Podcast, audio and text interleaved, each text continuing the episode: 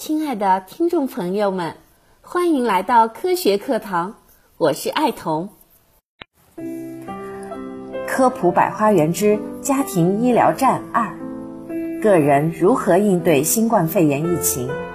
这次突如其来的新冠疫情，让大家的工作、学习和生活都发生了很大的变化。针对疫情防控，有几个高频词：隔离、防护、提高免疫力。但是对于免疫大家族，今天给大家科普一下：免疫是人体的一种生理功能，人体靠这种功能识别自己和非己成分，从而破坏和排斥进入人体的抗原物质，如病毒和细菌等，或人体所产生的损伤细胞和肿瘤细胞等，以维持人体的健康。与免疫相关的知识点真像一棵繁茂的大树。那免疫功能是如何实现的呢？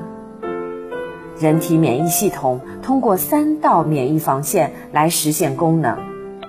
第一道防线，皮肤加黏膜；第二道防线，体液中的杀菌物质和吞噬细胞；第三道防线，人体在出生以后逐渐建立起来的后天防御功能。提高免疫力，首先需要合理营养，保证免疫系统的正常结构，才能发挥其功能。那免疫力和人体的哪些营养素有关呢？三大产能营养素除了保证机体的能量代谢外，还是机体重要的构成部分。机体中的碳水化合物、蛋白质、脂类、维生素 A、维生素 D、维生素 E、B 族维生素。和维生素 C、矿物质、膳食纤维、水、植物化合物也都发挥着各自的免疫功效。如何有效获得以上各种营养素呢？